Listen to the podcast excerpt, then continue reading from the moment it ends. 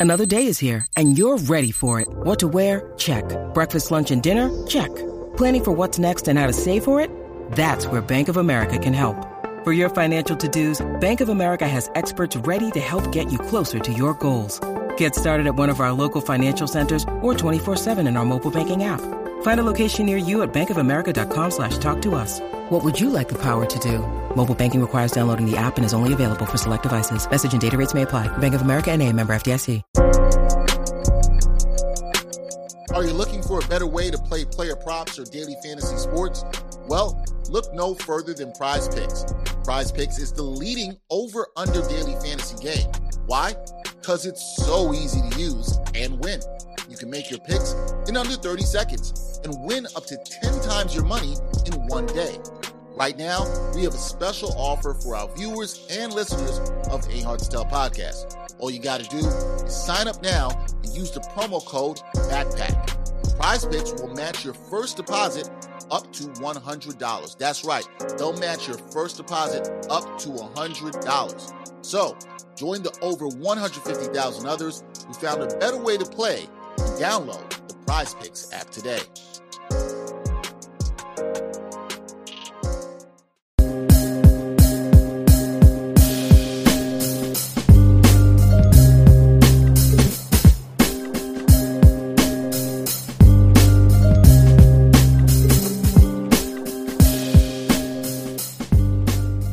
Hard to Tell podcast, episode 215. Dexter Henry Bryan Fonseca here. I'm laughing because of some off mic stuff. We'll, Yeah, we'll, we'll, continue. I'll tell you, we can tell the people what it is. You know, I told Brian was a little disappointed because he looked at his phone and realized the Heat were losing. And I said, because y'all ain't that nice. I got Brian money on this game. I got money Yeah. on this game. Yeah, you're going to bet on your people. I understand that. I understand you got to bet on your people. I understand that completely. I, I get it. I get it. You're gonna bet on your people. It's it's it's it's all good. But we got a good episode for everybody uh, that's listening this week. Look, if you've been paying attention to baseball, what's been going on, you've seen. Well, baseball is not going to start on time this year. Yep. To talk to us about the MLB, I mean, there's a lot of people we can talk to. We will probably talk to a bunch of people about this. But we had to bring back somebody who has not been with us on the podcast in quite some time. The last time I saw this man, it was in studio, so you know that was a while ago. Yeah. He is the founder of the Pitcher List, and that is Nick. See, I almost messed it up, Nick. I was about to mess it up for a second. I was about to say it, and it would I be do it. wrong, but I used to say Nick Pollack. name all the It's time. Nick Pollack. It's Nick Yeah, Pollack. yeah, yeah. I was going to say his name, you know, like he talked about a group of people in season two of The Wire, and I didn't want to do that. So I had to make sure I had it right. Nick, how are you, man? And I Nick, mean, I'm all right, you all seen right. The Wire? Maybe that that was yes, I have, uh, of course. Um, Oh, yeah, was, oh, oh, got an of course. Say, All I mean, right. it's the wire. It's the Yeah. wire. Um, Yeah. What is happening? It's great to see you guys. Yes, man. This It's good. wonderful. It's good Great to, to see, see good you to see well. you too, man. Yeah, it's great. Really, really great to see you. Um, baseball is what Yeah. you do. It's Uh. what you talk about a Uh-huh. ton. But right now, baseball, eh, you know, they're in a lockout. The players have been locked out. We don't have baseball. You were shaking your head, Nick. Can we get your emotional state around baseball being locked out right now? This is the worst. This is um, it's the worst. I, I mean, look, I I feel very lucky to be uh, to to have have this whole thing surrounding like this thing I care about so much that is baseball. It's this wonderful thing. It's existed exists for as long as I've been around and may way longer than that. And it's just so frustrating that you know I've built everything that I do around the sport, and that the ones that actually get to decide if there is baseball or not don't want there to be baseball. The owners of baseball are literally saying, you know what? We make more money if we don't have baseball played for about the first 25 games of the year because we still get all of our TV money. We don't get as much revenue inside of stadiums and we don't have to play players as much. So if we could just not let there be a baseball season for like the first 3 weeks or so, we'll make more money. So let's do that. And these are billionaires who are saving, you know, pennies to the hundreds of dollars for this. And they not to mention if they lose pennies to a hundred dollars, who cares? They have a billion dollars. Um, it, it's it's unbelievably frustrating. It, it's it's maddening, and it's really hard not to be in a bad state about it. So uh, it sucks. It- yeah, it sucks a lot. Yeah, it's not good for anybody. Baseball No. baseball fans are pissed here. Could like I think there's a lot of people who maybe aren't super into baseball, but they kind of follow baseball and they're kind of like, all right, what's going on here? Is you know, I sometimes think we trivialize it, right, to the billionaires versus the millionaires. And that's kind of trivial instead of looking at it as an actual labor issue that I think a lot of people can actually relate to Yeah. if you if you think about it could you talk and let people know what's actually going on here for people who don't know what are they actually disputing here what is it the players want we know for the owners it's greed but wh- what is actually being disputed here uh nick can you tell? Absolutely. Um, so first of all, I mean, even the millionaires to billionaires thing, uh, it's the same as like thousandaires to millionaires, right? And then you can get really under real understanding, like, wait a second, there is such a large gap uh, between these people. Um, uh, the, at the heart of what's going on is the most valuable thing in baseball are young players. Why is that? Because they are not being paid millions and millions of dollars. They haven't entered free agency. They're also just generally a higher quality of player. Uh, they haven't had as many injuries. Steroids are not a thing anymore, or at least they aren't as major of a thing. People are still getting suspended, of course. But back in the late 90s, early 2000s or so, the peak player performance was around 28 years old. That has fallen far back to about 25 or so. And what that means is those that do most or are, are best for teams are the ones that are not getting paid a lot of money. They're the ones that are on team control at minimum salaries. And uh, it can be really tough for a lot of players to actually get their proper payday. Um, and also means that teams are benefited by losing and shedding payroll and instead trying to gather as many of these young players as possible. And that's really an issue. I mean, there should be no way that in the first place in this or you know in everything that is this game of baseball we should, there should be no incentivization for being bad um, and you see teams like the Rays, and we celebrate from the outside, like, oh man, look at this amazing team they can put together on such a cheap payroll. We shouldn't be celebrating that because that means that they essentially found the loopholes in the system to underpay their players. They should be paid more if they're doing really well. It just makes so much sense, right? Um, so at the core of what's going on here, and you, you hear a lot about like say Max Scherzer pulling up in a Porsche and all of that stuff. And uh, what's really happening is that Max Scherzer is not vying for himself. What he's trying to do is he's trying to say, look, the minimum salaries that all these players get should be higher, right? We, you should, you guys should be paying more for them. And then generally, how free agency works is you you have team control for either six or seven years. There's some rules about that. I won't get into the weeds about it. It can be very confusing and all of that. but in its essence, you have three years of team con- of team control under minimum salary, and then you have it in three years of arbitration, where based on the player performance that year, um, either the teams can sign a contract that says, yeah, you were worth this amount for that season, or they can go to an actual arbiter that says, based on very basic stats, like how many saves you got or how many RBIs you had, which we all know is not actually the way to determine if a player is good or not anymore. right But based on that is how much they get paid, and that's that. And you have situations like Jacob DeGrom, where if a guy comes up at 27, 28, because he's been in the minors for so long, he's under team control for six, seven years. So when he would get his payday, would actually be like 34, 35, and no one wants to pay for that. Sure, we have like Juan Soto is expected to get like 400 to 500 million dollars because he's going to be incredibly young at that time. But for the heavy majority of players, some of them don't even really see more than three years in the majors at all, let alone survive through all the team control to be a free agent, and that is worth anything. So what's going on here is that Max Scherzer saying, look, those younger players need to be paid more, and we got to stop having these um, luxury tax, uh, the the collective bargaining tax, which essentially says at a certain point owners are um, are charged extra. They have a tax if you go over the luxury threshold. And essentially, that says uh, acts like a salary cap, which is bad for players. That means teams pay less money. and, and can i can i say something on that because we, we we do got to get that out the game okay Let's go. you you you have this you it's you said it acts as a as sort of a salary cap yes Yeah. but then you don't have a floor right so Right. then if people don't want to spend the money, they don't have to spend the money. And you make a great point, Nick, in that we have people lauding the Tampa Bay Rays. Why are we lauding people for not trying to put the best product on the field or trying to do it cheaply? Yeah, like it's, it's uh, we're thinking about the wrong way. I mean, we we we we allow them because it's like, oh, the game's been shipped, right? If I'm in control of a team, my word. goal is to spend the least amount of money. Like, oh, I only have sixty million dollars to spend, so can I make the best team? And the Rays are really good at that, right? But that really should be what we praise. You know, we should be praising teams. You know, we think about it all the time outside of baseball and just normal society of like, yes, people should be paid what they're worth. And this is no exception to that. Um, there are also little things like a lot of teams just not signing anybody. And I agree, there should be a salary floor in many, many ways.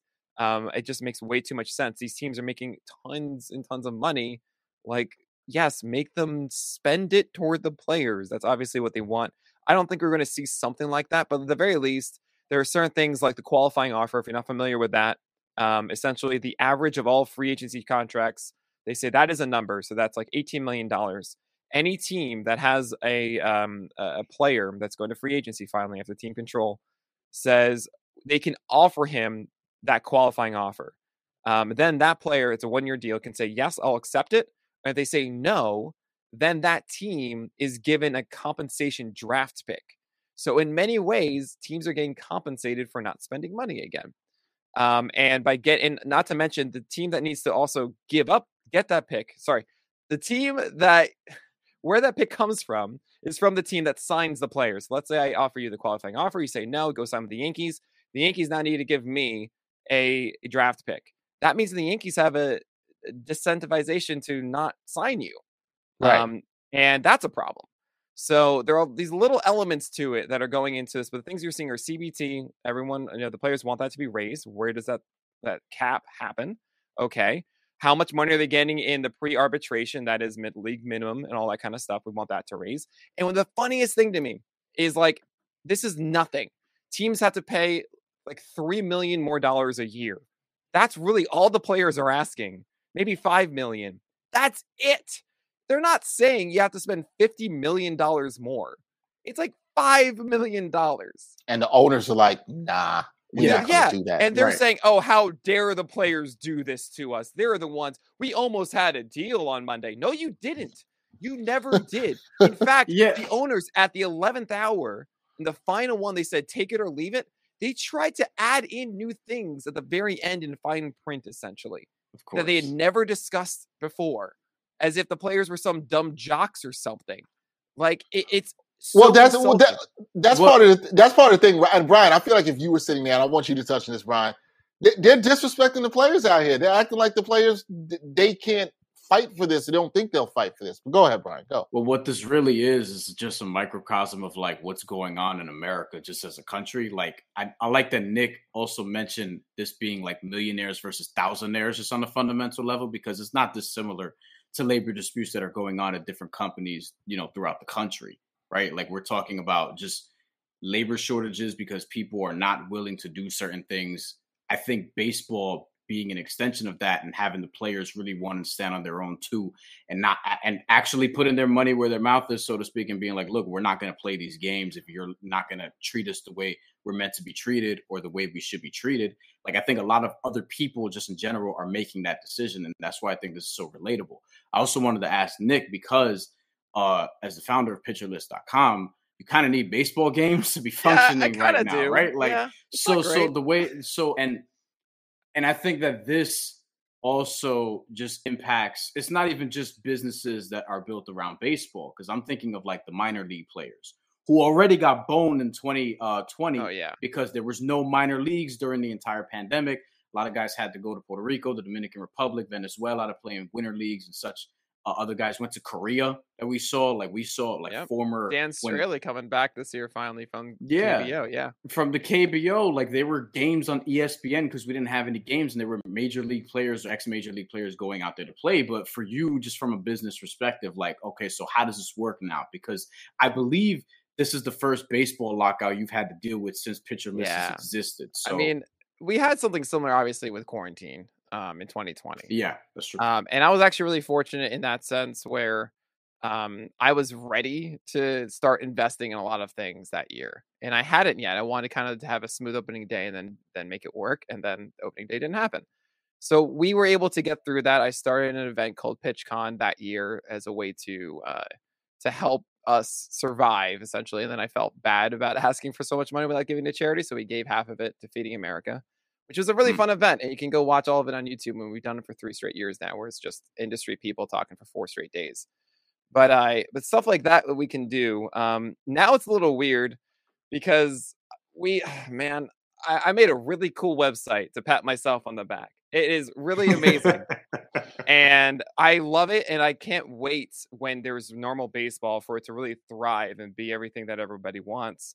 It's just that um, you know, 50% of traffic is down. It's like it's down 50%. And it's not just me. Like Fangraphs just put out a whole thing today Mm. about, mm. yeah, this is bad. Uh, they're they're down 50% in traffic as well in February and in March. And you know, I, I got to figure it out. Uh, I'm I'm lucky in the sense that I don't have um, you know, we don't have any investors, don't have any corporate board or anything. We don't have any debt that we are forced to pay out and stuff. You know, I obviously have the overhead of the site.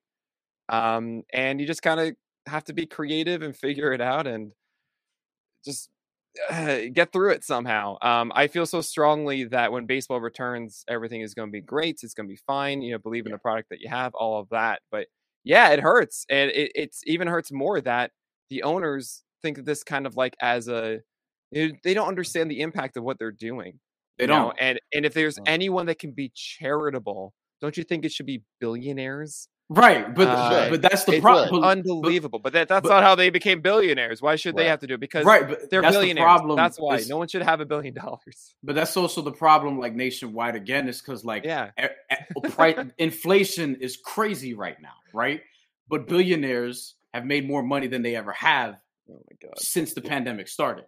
So who's getting fucked in all of that? It's the working class people. So in this situation here, it's the baseball players, it's the labor specifically the baseball players that, as you mentioned, Max Scherzer's fighting for, guys fighting for minimum contracts, uh, you know, trying to loosen up the arbitration shit that doesn't make a lot of sense when Jeff McNeil is somebody who, because he came out of college and didn't make it to the majors for four years, is not going to see free agency till he's like 32, 33 years old. Yeah. Which is crazy. It's messed up. It's messed which up. And crazy. that's a huge problem with this. And, and something that the players were pushing for was having an age limit or something around you know, either you hit this age or this amount of years to prevent issues like that, which we haven't really heard about in all of these negotiations anymore. No, that you haven't heard about. Yo, here's the thing: yeah. compare it compare it to another sport real quick, like basketball, for example, where comparatively, like Major League Baseball, if you want, you can come out early.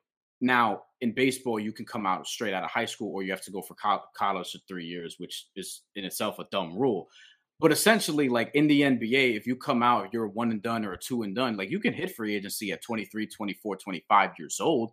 Even if you're a four year player, but when undrafted, you can still hit free agency 24, 25 years old. Like, and that's where you want to do it because you're entering your peak. You probably right. establish yep. yourself a little bit to that point. But in baseball, a lot of times when you're 25, 26, you're either starting arbitration, still on a rookie scale contract. You might not even be in the majors. And in most cases, you're probably not because most guys don't even make it to the major leagues. And that's the other part about all of this. It's oh, like, man. You're talking about a lot of baseball players, and there are a lot of minor leaguers who they've been, there have been guys who have been sharing their stories on Twitter like, hey, I've been in the minor leagues. I played with Trenton and played in this team in Ohio Valley, and I've been doing this for seven years, and this is my story, and this is why people should. And I've just seen minor league players come out and sharing like how this affects them. And those are guys that are making salaries compared to like, you know, what regular you and your family might make because like they're just regular people who get paid to play baseball, et cetera, et cetera.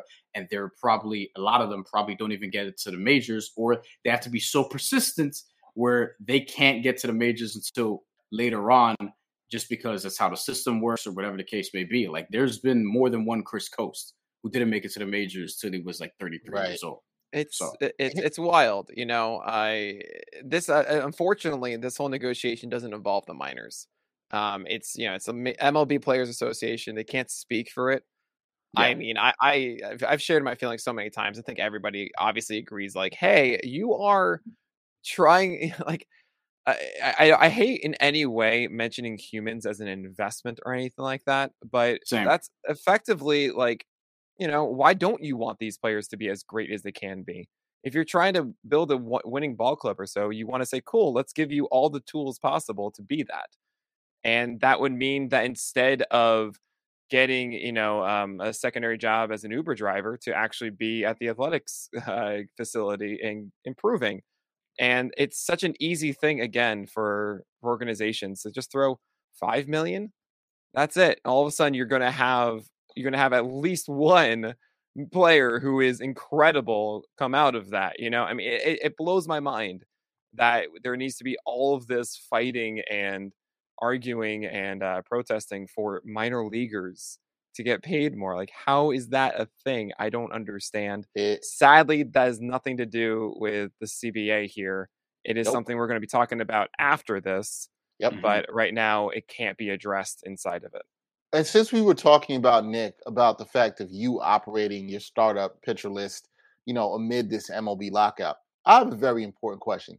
If you saw Rob Manfred out in these streets, what would you say to him? What would you have to say to Rob Manfred, who's messing up your money and the money of other people? What would you have to say? What would you have to say to that man? This is the funniest thing to me. I'm sorry. Um, I think a lot of people give Manfred too much credit because at the end of the day, he's just a puppet for the owners. Yeah. Um, it's not it's not Manfred making these decisions. It's Manfred who is hired by the owners to represent MLB. He, I, I mean, honestly, I, I imagine in his heart somewhere, Manfred doesn't like the thing that he's doing, but this is what he does. This is his job. This is what he's supposed to do, you know. And uh, like it's uh, you know, it's not this evil man that is just doing this. I wouldn't have anything to say to Manfred. I would just be, you know, I, I, I would just say, man, this sucks. you know and it's not a hunk of metal and like here's the thing too like the hunk of metal quote know if you guys know what i'm talking about Yeah. is essentially Yeah. the astros you know were not penalized at all really when it came to cheating for the 2017 world series and the reason i believe the reason for that is because all the owners knew that their teams were doing stuff too Mhm. and Mhm. and if he, if he came out and said something more, he needed to downplay this so that essentially, you know, this all the owners felt okay, and then like the Astros owner was like, "Hey, like all of us do this. Like you can't possibly do this, right?" Um, and Manfred's like, "All right, cool. I represent all of us. I'll make sure this is taken care of. I'll call like a hunk of metal or something." You know, like that's what happened. He just took the pressure off them. So I want to ask you this too, right? Because you said that look, the owners are looking at this like, hey, we could ride this out for a little bit. We can miss a couple weeks of the season. We'll still make money. Well, they'll make more money. Make more They'll money. Make more money. Right. You talked about the TV deals and all this stuff. Do you think the players, Nick, are really down for this? Are they really in this for the long fight? Do you think Yes. they're in this to say, look, we're going to fight on this. We're not No, letting up on this. We're, we're not any Trumps here in the negotiating room. the most conflicting thing because I so heavily believe in what the players are standing for. The sad part is that it means I get affected by it. And I the more that the players hold out, the worse I do. But I uh, that's a selfish thought though. I mean, what the players are doing is the right thing.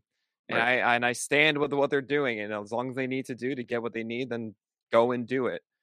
Um it just sucks and and you know i'm proud of them for this. We've made fun of tony clark so much over the years for the bad cbas that they've had before and how much he just rolled over for for the owners. I will say this he went around in the previous one and asked people what they wanted and it was less of money stuff but it was more of amenities and more of like more off days um just better clubhouses that kind of stuff not hey our salaries are too low kind of thing. So the owner's like yeah sure all right fine we'll do all of that.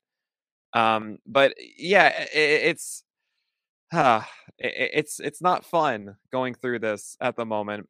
I stand with the players they're go- they're in for the long haul though and i gotta say what they're asking is so unbelievably fair that once the owners are like three weeks in they'll be like all right we'll give you some of this and that's that. They'll be done So if we're if we're yeah. if we're making predictions, Nick, may 1st just May first. Okay, because that I, I Dex, I've heard similar Like uh-huh. I, have sort of heard like that, you know, they can lose April and like both sides would be okay with that. I think the owners would be okay with never playing baseball again yeah. at this rate. No, no, okay. no, they want to make but, some money. They make a lot yeah. of money. They want their yeah. TV deals. They want their you 14 know, team playoffs. You know, April 28th to give you an exact date uh, is what I would say. So four four weeks of the season lost. So you think we will, we will see baseball? Man. We'll get we'll get to hold hold that on that, Brian. We'll we'll get man. to that in one second.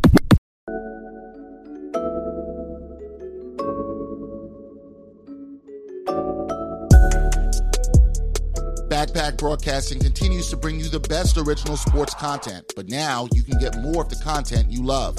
For as little as $3 a month, you can get access to bonus content, including behind the scenes footage and interviews from the Sports Walk, Sideline Stories, or the Ain't Hard to Tell podcast. All this exclusive content comes via Patreon. There are tiered levels of patronage, and each Backpack Broadcasting patron receives exclusive perks. Your support helps Backpack Broadcasting create more of the original content that you love. Visit Backpack Broadcasting's Patreon page and become a patron today.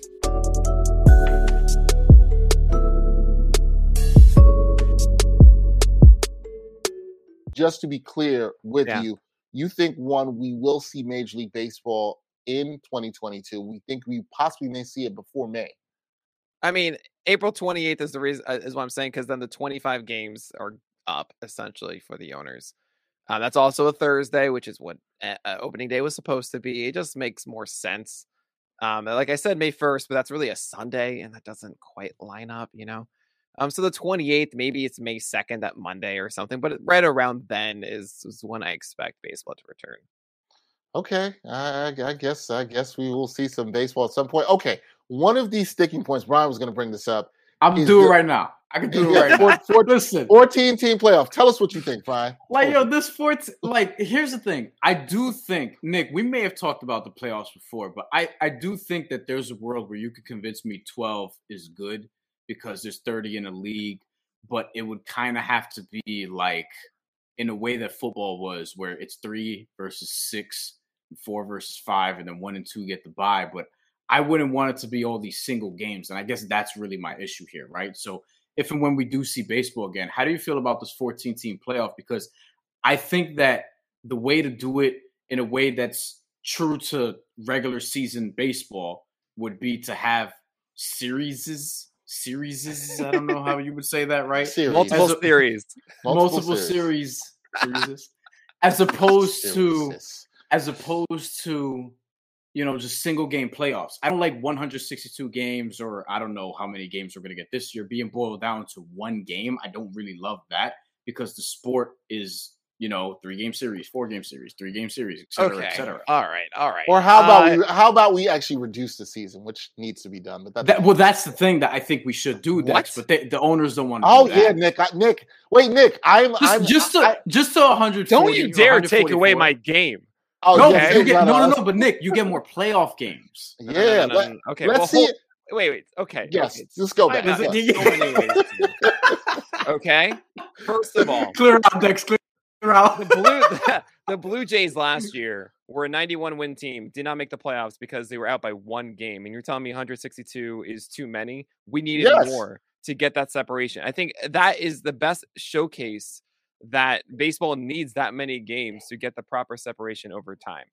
Now, I'm going to say this about the playoffs. Do you guys remember 2020 and and what they did then? Do you remember 16 teams, right? 16 yeah. 16 teams. And guess what? Marlins was, made the playoffs. Marlins made the playoffs. They were a winning ball club and they had a fantastic series against the Cubs. It was awesome. I had a great time. I, that was a really wonderful October.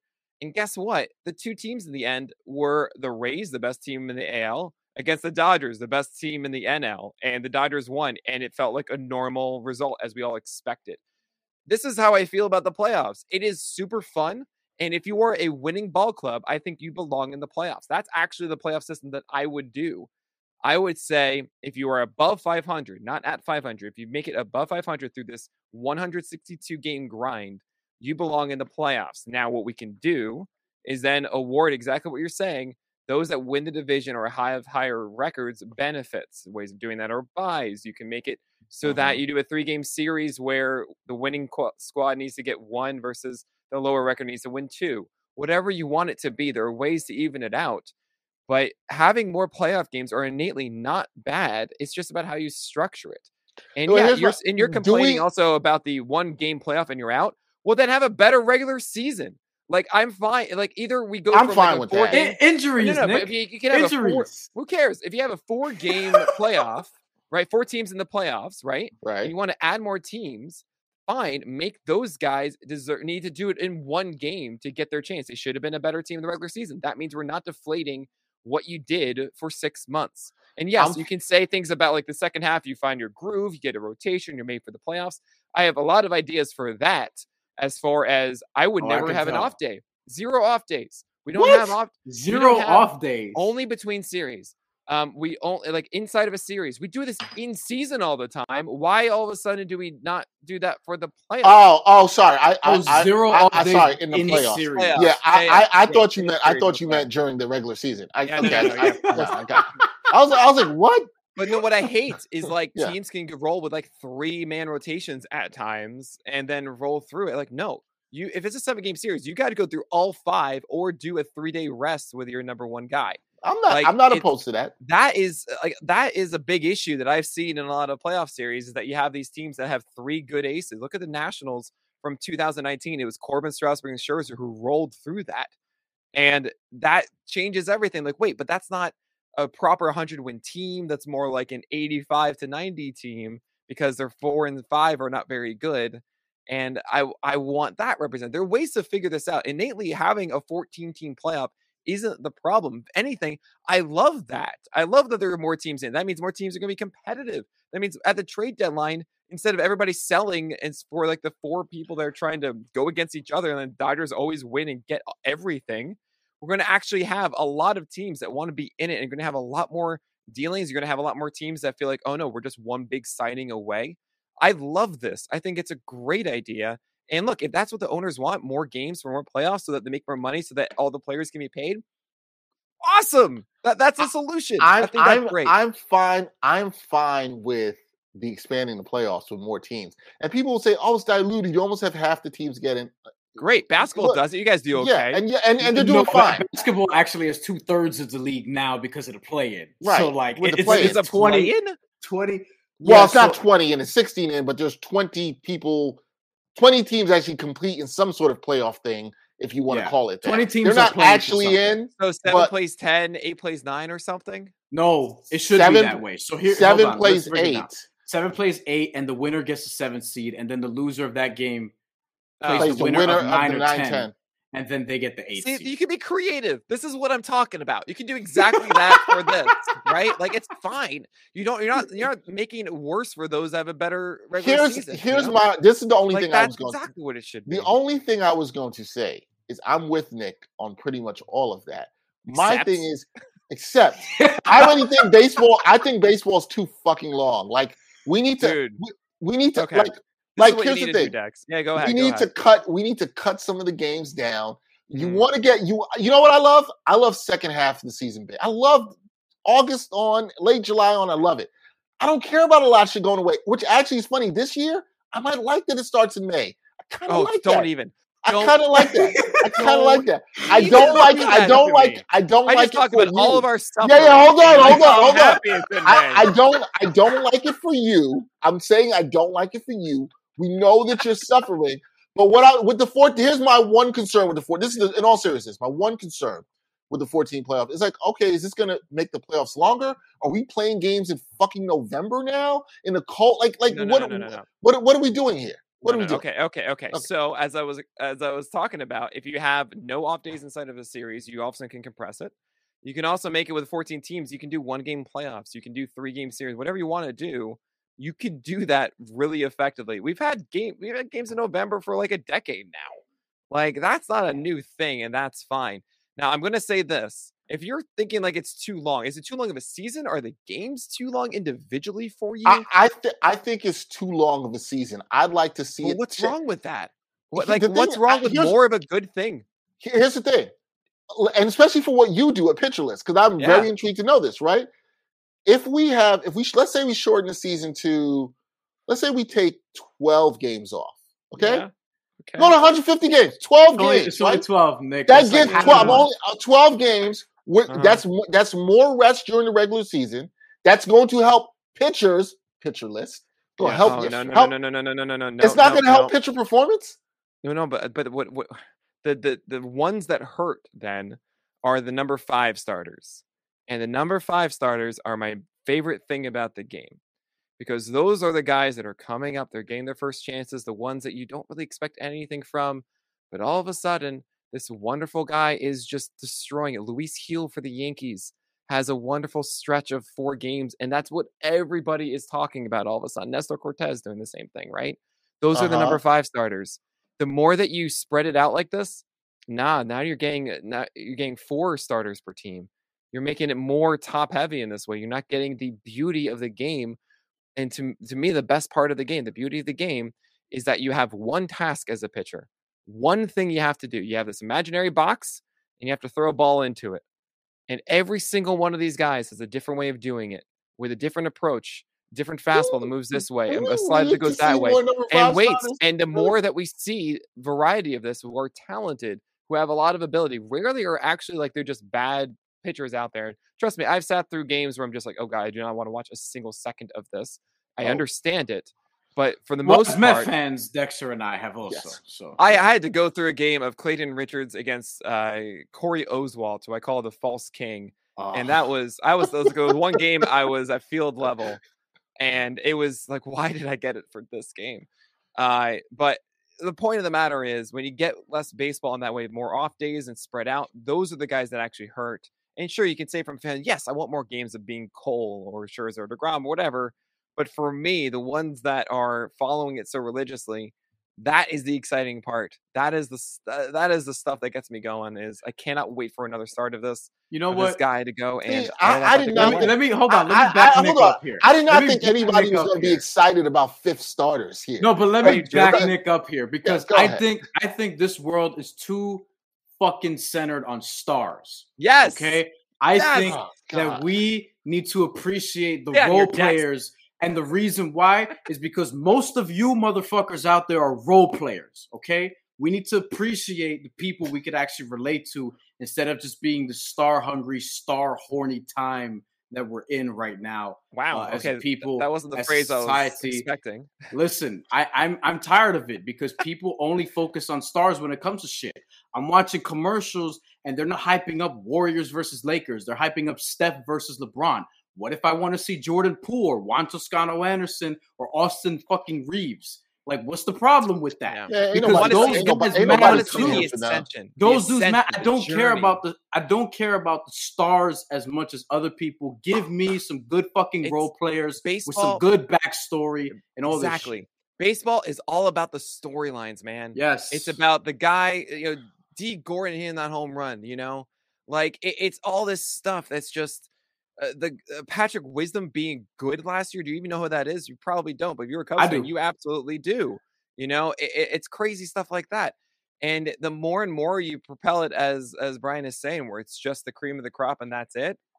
Nah, that then just becomes sterile. That doesn't know? help the game. That There's doesn't no help the game grow.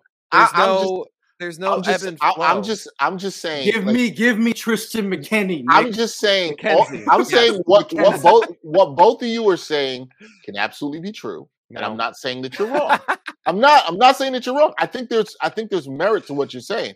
I'm just saying if we shave off 12 games, does No. that kill that? Don't do it. Yes, It doesn't kill it. I don't buy that. I don't buy that it kills it at all. you need more time for everything to brew and to, to settle and and, Do and we? digest. Do we? look, Look, look, look, look, man. It was 12 games less. It was oh, sorry, 12 fewer games in the year. You wouldn't have the Mets falling apart for two straight seasons. Okay, I don't would have even- made the I- playoffs in both in both years. You, all right? you know what? You know. You know what, Nick? You know what, Nick? Screw you, one for bringing that up. you know what? 15 years ago, the wound You know, still it's hasn't and, and you know what? I was there for both of the final games. Oh, no, and I was no. Shea. I was there for both of them. I was there Oh, for my both of them. God. Yes, you know what, Nick? You Nick, should Nick appreciate this more than anyone. Then I, I maybe maybe I should, but maybe I was trying to forget about that pain. I wasn't trying to think about it anymore. All right, Nick, you're was, you're Nick- here. was Nick? Was Livan Hernandez a fifth starter in 1997? No, he came God. over originally from Cuba. Uh, when he first came over, I mean, Oh, when he first didn't have, came like, over? anything. I mean, they had a couple. No, but I don't think he. Maybe when he first came over. I mean, everybody when he starts at the bottom. Hey, Right? oh, oh, oh, Brian, you too. You love you loving the fifth starter here? Just loving the fifth Oh, starter. yes. Oh, yo, but the- yo, but it, you need shit in a rotation now. You have six on some in some instances. So oh yeah, yes, that's that like the Mariners. and Listen, Angels, every yeah. every time, every time I stress out about the Mets offseason, part of that is who the fuck is going to be the fifth starter because they never nail it, and that's part of the problem. Yeah, yeah, yeah. They But see, but never hold get on. it right. Hold on. You're right. They never get it right. And that's probably why I don't care about the fifth starter. Because No, they no, no, always only mess 'cause it up the anyway. No, because you Only- could find a good one. They just haven't done it yet. And usually, I mean, maybe he- it's and Tylor here's the thing. Megill. And here's the thing for me, Yeah, he I, was, like, yeah, he was solid. Yeah, I like when the eh, David Peterson for a stretch. I, David look, Peterson I, for a stretch I like for a stretch, for a stretch. Yeah. For a stretch. It is a We we stretch. got we got to see more. But here's the thing: I want like here's the thing: the fifth starter usually is generally exciting when it's either a veteran who's still trying to prove that they still have it, or a young guy that you're excited about who has to start at five because you know seniority, whatever the case may be. Like that's exciting to me. So that stuff does matter. Yeah. I, I will. I will have to say it kind of just popped in my mind who my mo- maybe most recent favorite Mets fifth starter was. It just really came to me. What Come you got? on, man, Bartolo Colon, man. Yeah. When Bartolo Colon was out there throwing, listen, man, I And had hitting to, home I had to runs. see some bar. Yeah, I, I listen. You know what, Nick? I was tuning in for that Bartolo Colon. I yeah, can't. you were. I can't. You were. I Were can't you hate on that. there when Bartolo Colon effectively ended James Shields' career? I was. I was not. I was I not. was watching, But I was watching. I was Oh, man. watching. One of the greatest calls in. in baseball history, Gary Cohen. Oh Uh, I, I was watching. Okay, so you're you're down. You're down for the 14 team playoff.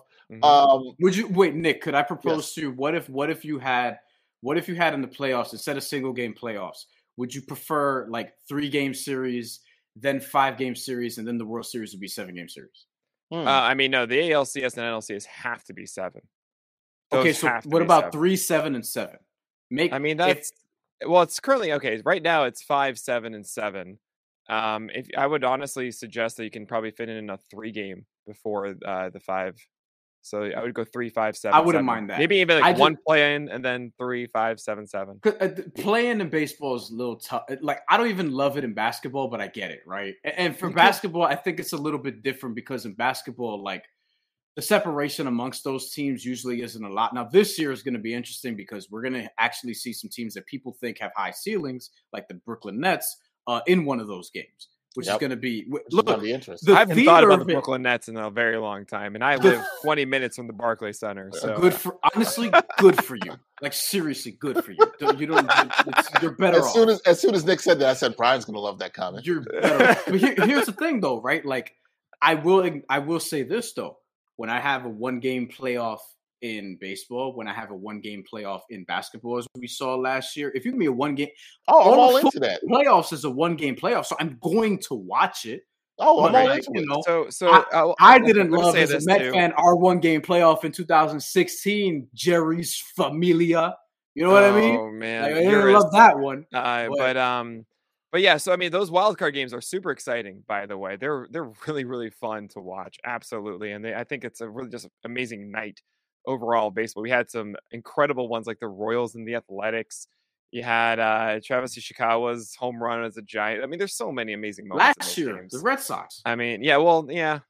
Uh, uh, but no, um, the uh, the one thing I want to even suggest you could do some crazy awesome ideas. You could have like a four team or three team round robin in like Omaha or something like a neutral site, and like for two days or something like that. And you have these like some teams have to play a double header that day or whatever it is.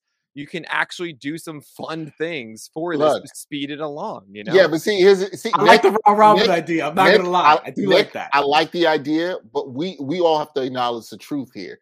You know, around baseball, it's a lot about tradition, and people just don't want to move things forward. I think you're trying to do that. I respect it. I love it. I'm here for it.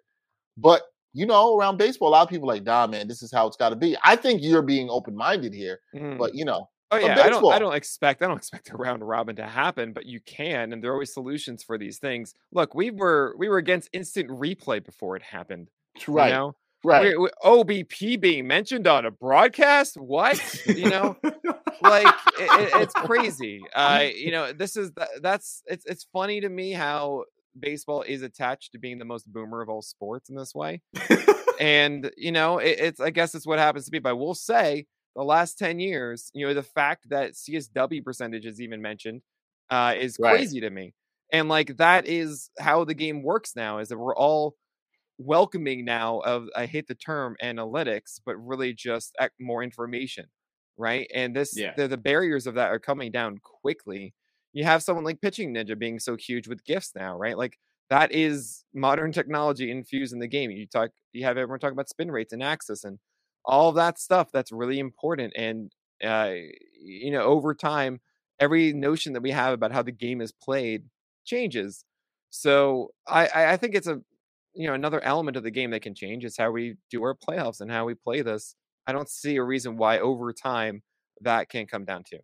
No, I can't. I can't see it. Well, hopefully, we get some baseball in 2022. you know, Yes, we're gonna have- We're good. Okay, in April. I'm sorry. I, I should have waited for the entire sentence. yes, yes. I hope I'll do in, in April. And, and and I just wonder, you know, I wonder will the owners come out of here looking bad? I, I wonder Matt, about all that. There's not a chance. There's not, a chance, right? I know. No, I this know. is the no thing I, I chance. I yes. to mention before. I'm sorry. Uh, in the past, the owners were so good at controlling the narrative, uh, the public uh, perception, and this is, I think, honestly, the first time the owners go, "Wait a second, we're not winning this one."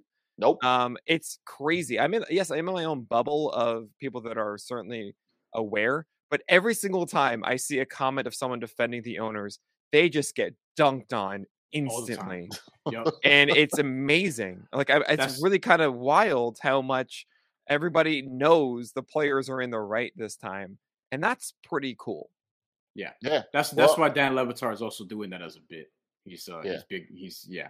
But yeah, all, all, all I all I want to say is that I ho- I also hope that we get baseball uh, soon because I've actually I've actually gotten more into it over the last couple years. And it's because of So- pitcher list. I know. Thank you so much. There, there we go.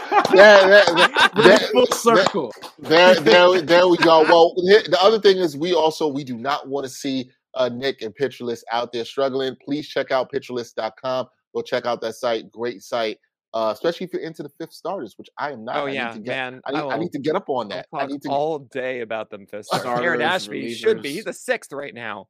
Yeah, I love. CSW, CSW plus, like all, all of that's there. all that all that stuff is there. Um, Nick, good to see you. Uh, like I said, hopefully we have some baseball soon. Oh, yeah. um, and you know people can start you know that traffic can be back going towards the site that is nick pollack check out his work on pitcher list nick good seeing you hope we see you again soon man oh yeah, absolutely. This was this was so much fun. Why did it take so long for us to I- do I- this again? i This is don't know man i don't know man we gotta have you more time through the baseball season 'cause I, I- could start I- bitching about other things Yeah, I think it's because you hate baseball so much, Dex. Come No, on, I man. don't. Oh I wait, wait, don't. hel- hold on, hold on. You you- you saw what Steve Cohen did this offseason. Dexter and I will be watching baseball. Oh, a yeah, lot of come it on. this year. What what is So on. we're, what we're specific going to have thing you are you talking about with Cohen? Because he oh, I mean, just just spending a fuck ton of money Uh, to make the yeah you needed to be made precise about that. he did good things. Like Starling Marte is a great get. Oh, Mark from a Cannon, great. baseball standpoint. Oh, I love Mark you know I Max love Scherzer. Starling Marte. You know Yeah, I love yeah, you Starling. Marte. Yeah, I love really base do. stealers. Nick, remember, I love base stealers. yeah man nick nick we got we'll, we'll have you back on during the season. i'm sure well when it happens Well, uh for we'll have a lot to talk about lastly, guys, congrats on 215. You know, Thank It's- you. It's not easy to do what you guys do for so long. So congrats to that. Very Thank you, touched to be here. Thank you so much for having me. Yes. Yeah, I miss you guys. And I wish I I wish more people uh, recognize that. By the way. Yeah. that. Yeah. Pre- appreciate you nick man appreciate you thank you One time for your mom, one time. One time for your mom, one time. One time for your mind. We got some interesting stuff this week. And interestingly, for Brian and I, we're going to be talking about violence. One where some shit's real serious, and Mhm. one, no, actually, no. Let's scratch that because both of these things are serious. And I would tell you in one of mine, I might talk about some violence that I might do. And if you know me, I'm not the one who really condones the violence, but this might call for some violence. Look, and in terms of what Brian's talking about, sometimes you got to defend what's yours. Brian, what you got? Oh, okay. So as we talked about Ukraine and Russia a little bit uh, last time we did our one time for your mind. Yep. So this is not really a update necessarily. Like this isn't the show where you go to for that. Like there are you can go find uh in the thick podcast, NPR, et cetera, et cetera, that are really covering this stuff. But this is a sports show and a hip hop show. But this is also a show that discusses social issues, et cetera, et cetera. Um, we have Ukrainian boxers great ones, legends.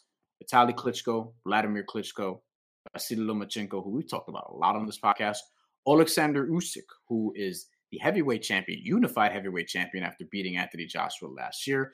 They are on the front lines on this fight against Russia, defending Ukraine. They're all from Ukraine. Uh, the Klitschko brothers are retired. Lomachenko is active and Usyk is active. They just fought last year, and uh, Usyk is supposed to have a fight coming up at some point this year to defend his title. And obviously, that is the, on the back burner because of this. But there are multiple stories going up. I actually first heard about this Dex. So this past weekend on Saturday, there was a fight on ESPN. It was Jose Ramirez um, versus man, how am I forgetting this dude's name? Because he's Puerto Rican, but this is a bad one. Jose Pedraza. Jesus Christ. Jose Ramirez versus Jose Pedraza. Uh, very good decision victory for Jose Ramirez, but I thought it was very close and Pedraza, Pedraza should have won. But anyway, Mark Kriegel, fantastic reporter that ESPN has covered boxing. Just real stories, tremendous interviews. He's actually one of my favorite reporters to follow right now.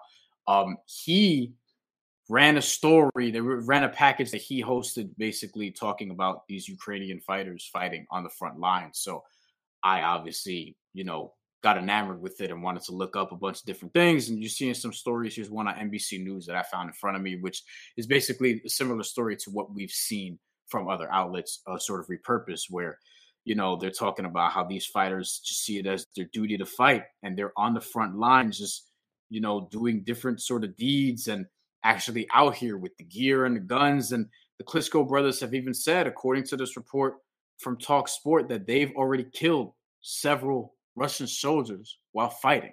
Like this is real out here. Like they've said in one instance, this is from Talk Sport verbatim. Now, the two former world champions have stood firm uh, in the nation's capital, where Vitaly is mayor. That's another thing. It's not even just a former boxer; it's also a mayor out here on the front lines, smoking people uh, since the invasion began last week. Uh, for anyone who thought famous athletes might not get their hands dirty, 50 year old Vitaly says they have already killed Russian soldiers. Vitaly told Sky News that he and Vladimir, quote, killed some people, I guess six people last night, close quote. Like, so oh. fighters are out here. Alexander Usyk, the top of his powers, just had the biggest win of his career less than a year ago and is actually risking it all to go fight for his home. Vasily Lomachenko, still one of the best pound for pound fighters in the world, had that loss to Teofimo Lopez, bounced back with an amazing win that we saw last year, Dex, late last year. And he's somebody who is going to be in line for a title shot coming up. And he is somebody else who, like, yo, these guys from Ukraine risking it all. And look, we've talked about in America different things that people are really willing to risk, willing to fight for, whether it's actual war, whether it's activism, et cetera, et cetera.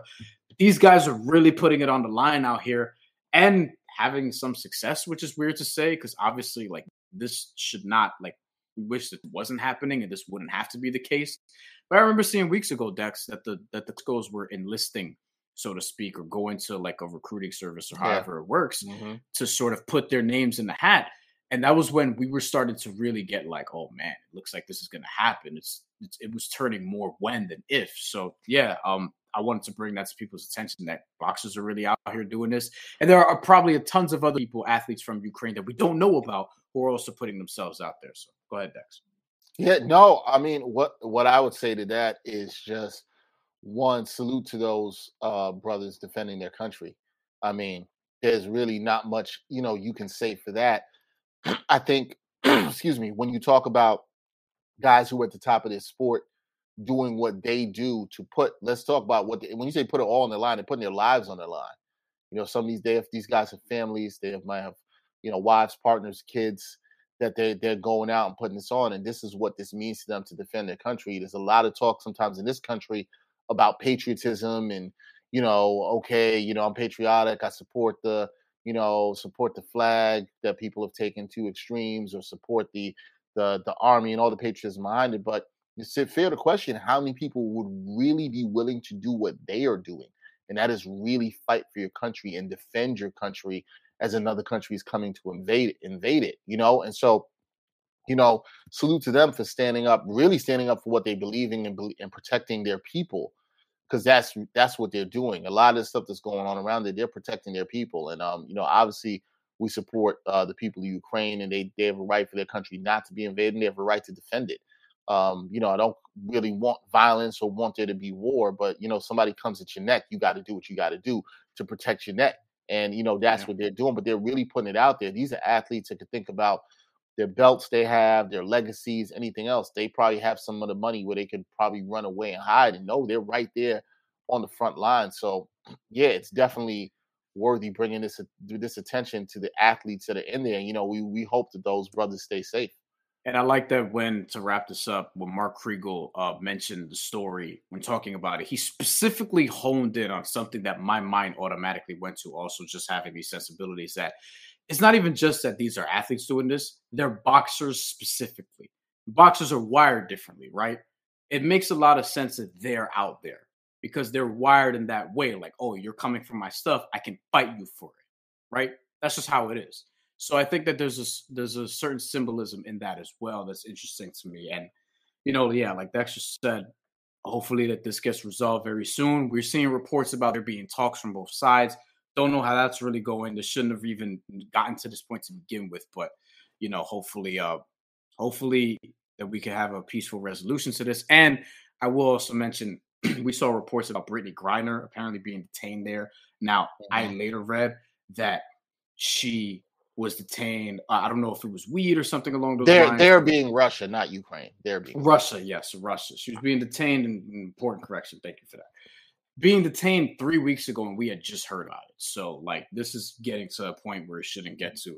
And uh, the reason why she was out there, if people are curious, is because athletes, particularly in the WNBA, they have to go make their living elsewhere because they're not getting paid adequately in America typically, uh, even with this new CBA. So Brittney Griner's been playing in Russia for many years, as have many other WNBA athletes, because women's basketball players do get paid well out there um, in in some instances, especially compared to in the states. So uh, you know, I don't know uh, what's going to happen with that either. But you know, again, you hope that all of these situations could just play out peacefully. Now we'll see. So for my one time for your mind, it kind of ties into a conversation I had a couple weeks ago with a friend. And I think this will be relatable to people who have kids, but also people who don't have kids. I don't think it really matters. And so if you do, but me and this friend, we were talking about if you're ever in these situations where you see somebody put your hands on your kids, particularly another child putting their hands on your kids. And I had a situation recently where I was at the park with my daughter and I saw this child who seemed to be targeting some kids around the side that were black kids, and he was kicking them and punching them on the sneak, like doing some sneak stuff, Brian, like a little kick here. And I saw that, and I had to let the little man know that wasn't going to go down, and I also had to let his father know that wasn't going to be going down because you don't know where these kids be getting this stuff from or where this is coming from. You can't Yep. be having it. Yeah. So my homegirl who was talking to me about this, who has two kids, she was telling me about some situations where she had to let some kids know uh, some things about touching her young boys. So, one thing parents know, anybody knows, you don't want somebody touching your kids, which you definitely don't want happening. It's another adult touching your kids because that would be ridiculous. Except in Indiana, teacher slapped a kid. That's right.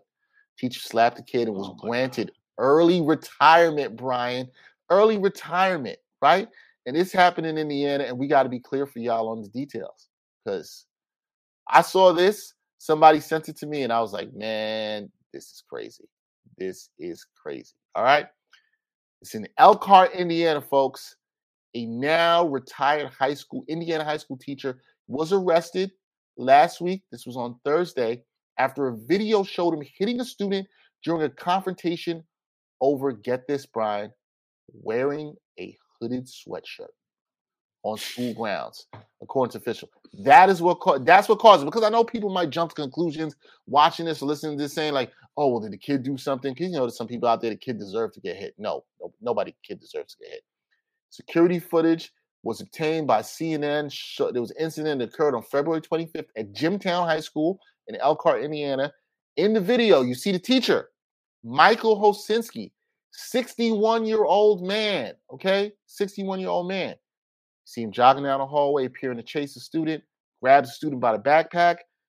Hosins- Hosinski uh, pointed his finger at the student and then hits the student in the face. Now, the student was next to a wall and his head hit the wall. The student then held his head with his one of his hand. Hosinski grabbed the student by the arm, tried to pull the student down the hallway, and the student just kind of collapses and falls to the ground.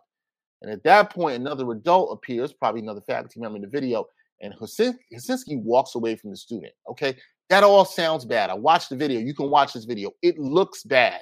A grown ass man, 61 years old, smacked another student. His head hits the wall. That is obviously awful, right? Here's the thing, guys 40 years in the game, Hosinski teaching, was named Teacher of the Year for the school in 2020. Of course. Plan to retire this June, right? According to school board meeting minutes from January. But less than two hours, and this is where I got to bring Brian back on in here. Less than two hours after the incident occurred, he goes to the school board and says, "Yo, I'm out. I can let. Can you let me retire now?" B, you know why this happened? Because he knew he was wrong. Yeah. He knew he shouldn't have put his hands on the kid, Mhm. and and he probably knew it got on video. And I gotta think the school probably looked at the surveillance. I'm assuming the kid probably said this is what happened. They checked the video. They saw that it was that it happened, and he and here's what happened. But the school gave him early retirement. Like this is see, and this is the thing for me as a parent that annoys me, and I want to be very clear upon about this, especially when your kids are in school. You're trusting that other adults around in that space are going to do the right thing. That they're going to do the right thing to protect the kids. And obviously, the school saw the video. They knew he was wrong too. Y'all said, yeah, we're going to give him early retirement. How was your first thing for you not to call the cops? How, like, how? You know the evidence is out there. You know there's a video. How was the first thing not to call the cops on this man for hitting this kid? Nah, I don't want to hear anything from anybody. Oh, give him a pass. He's 61. Nah, he knew better. He laid the kid. kid out. What did what did, does it say in the story? What did the parents do? Ah, that's one of the parts we are going to get to, Brian. That's Oh. one of the things. That's one of the things I want to get to because I got some parents I want to talk talk about. Now, the altercation. This is what triggered the confrontation. Altercation began after Hasin- Hasinski, the student, confronted the student about wearing a hooded sweatshirt to class. Also, I would like to note that the the, the dress code rule there about the hooded sweatshirt is stupid. We can Yeah. just say that it's, it's absolutely stupid. Yes. Um, and this is all according to Byron Sanders, who's the school superintendent, said this in a news release. Hoods are not allowed in school except on special days, like uh, whatever, according to the school handbook. Okay. From there, a verbal exchange ensued. But since he slapped the student in the face, the student's head hit the Oh. wall. Th- th- I, I looked up. I looked up Byron Sanders' uh, LinkedIn photo. Uh, not what I was expecting from a Byron Sanders. oh, he's uh, it's white Byron. White Byron. Yep. Yo, yo, you don't get you don't you don't get that all the time. hey dog, Byron. look. All right, this there is- we- you know. okay, okay. Not, not what I not what I expected either. But you again, said Byron Sanders. I'm like, in Elkhart. Indiana. yeah. Yeah. So, and this again, this is all the statements released that I'm reading right now. This is the school admitting had hit the student's head hit the wall, caused visible injuries. This is according to Sanders. Medical staff treated the student immediately, and administrators contacted the Elkhart County Sheriff's Office and Indiana Department of Child Services, according to Sanders' release. Now, we don't know if that's true. They're now saying they did the right thing and they called the cops and blah blah blah and all this other stuff. But my thing is, okay, he did that, and y'all still granted him early retirement. Why? Why Right. would you not just not let the investigation process go through? Now he's been arrested because people are obviously been mad, and there's some parents that have been mad. But I would also like to be clear. I also read some stuff where there were some parents, and I watched the package where there were parents defending him, saying, "Oh, we don't know what happened. Oh, the kid must have done something." No kid did anything for a 61 year old man to deserve to smack him in the face and have his head hit the wall. Like what? Here's the thing. I'm gonna be clear about this, Brian. You know I'm not here for the violence, but let somebody do that to my daughter. I'll tell you what. I'll, I'm gonna send them to early retirement real quick. I'll send you to early retirement. I'm gonna send you to the hospital and then possibly rehabilitation center. I'm not saying I'm killing anybody. I'm not even gonna go that far. But you put your hands. It's reasonable for somebody to think you put your hands on their child that they're gonna want to put their hands on you. Yeah. That's all I'm saying. And I'm just saying some people may not be so kind as for you to not see these hands. I don't know how the parents of this this uh, young man is feeling right now, but I have to think they're incensed. that, that's that's the main thing I want to find out here, right? It's just how the parents would react because you just basically told us what your parental instinct would be. Um, I think mine would be worse. And thank goodness I don't have kids yet. You know what I mean? But uh, you know, Listen, look, man. I, I, I, I, I, like I said, and that's why I brought up the stuff in the beginning. I, I know the feeling now. I never felt it. You see somebody do something to your child that you know is wrong, yeah. and that rush just just comes in. Like you got to protect. So for the parents, mm-hmm. for t- I'm thinking about. I got incensed seeing the video of this, seeing this child's head hit the wall. I can't imagine how those parents feel. But I think it was a bad look for this school to just say, "Oh, we're going to give you early retirement." Because if I saw the video and I was superintendent or principal, I would have been like, "Nah, man, you're gonna have to talk to the cops about this." Yeah, I would. I would also say. I would also say like it doesn't even need to be parents because imagine like a younger sibling, an older sibling that you're actually Family, close right, to, family right. in general, a, a super close friend, a super close friend will do it. You know what I mean, et cetera, et cetera. Uh, like yeah, my my main thing is just the parents, and then also just the sending dude in the early retirement. Like I'm just tired of people just getting away with shit, and that's all it really is. It's somebody. It's like, all right, instead of actually disciplining you, whether it's jail time, whether it's whatever, Right. it's, all right, we're just sending you into retirement early. He did himself a favor. Like, okay, now he Right, has like a right. now he has like a stain on his record. He don't care. He's retired. Like, what's the big deal? He did- So he like, care. it's, it's- And the man knew he was wrong. Less than two hours, he was like, "Yo, give me this early retirement." That's he, he knew he was wrong. yeah, Like- and and and then over a, a hoodie allegedly, which Right? Like what is in Indiana, unfortunately, doesn't surprise me. And I'm actually like, I maybe I'm just under a rock or whatever, but this is the first I'm hearing about this, and I haven't seen it being widely reported on. Maybe, maybe I need to sort of look through my timeline and actually do. Uh, I think it's no. maybe I I, I you saw. think it's I- underreported? no, I, I saw. I think it's starting to make its grounds today across social media because I Mm. I, I I was sent this uh by someone, and then I and then it was like maybe after I actually put it down in the rundown that I was going to talk about this for one time for your mind. I then saw a couple other people post it on social media talking about who didn't have kids, talking about if they had kids, they'd be incensed and they they want to throw hands. It's an understandable emotion, I think, as you said, also too for anybody that would be a loved one or you care about that you, especially when you see that age disparity, sixty one and a middle school student getting slapped in slapped in the head and then his head hitting the wall and clearly dropping. That's the thing.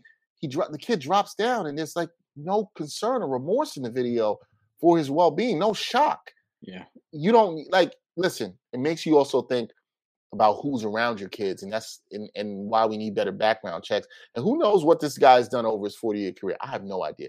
Either way i'm saying if somebody wants to put hands on that man i don't have a problem with it and that man should do some jail time that's all i'm saying. Yes, he's been arrested now i hope that he gets the oh. appropriate punishment and not a slap on the wrist. Now he's been arrested but let's hope it's not a slap on the wrist but you know sometimes violence can't be necessary. I know you guys expect to hear that from Brian and not me, but sometimes it can't be necessary. Yeah. That is it for this episode of the Ain't Hard to Tell Podcast, episode 215. Big thank you to our guest, Nick Pollack. yes. Great discussion with him about the MLB lockout. We hopefully get to see some baseball soon. We also encourage everybody to continue to keep supporting us in the ways you do. Uh, also, check out our partnership with Prize Pick. Check out with that promo code Backpack. It will match your first deposit up to $100. Continue to do that. You know where to follow us on Twitter, on Instagram at AHTT Podcast. Keep hitting us up with that support uh, via Patreon, which we appreciate so much. For Brian Fonseca, I'm Dexter Sure. Henry. Until next time, y'all. Peace. Yo, don't be hitting them kids, man. Don't do that. Don't do that.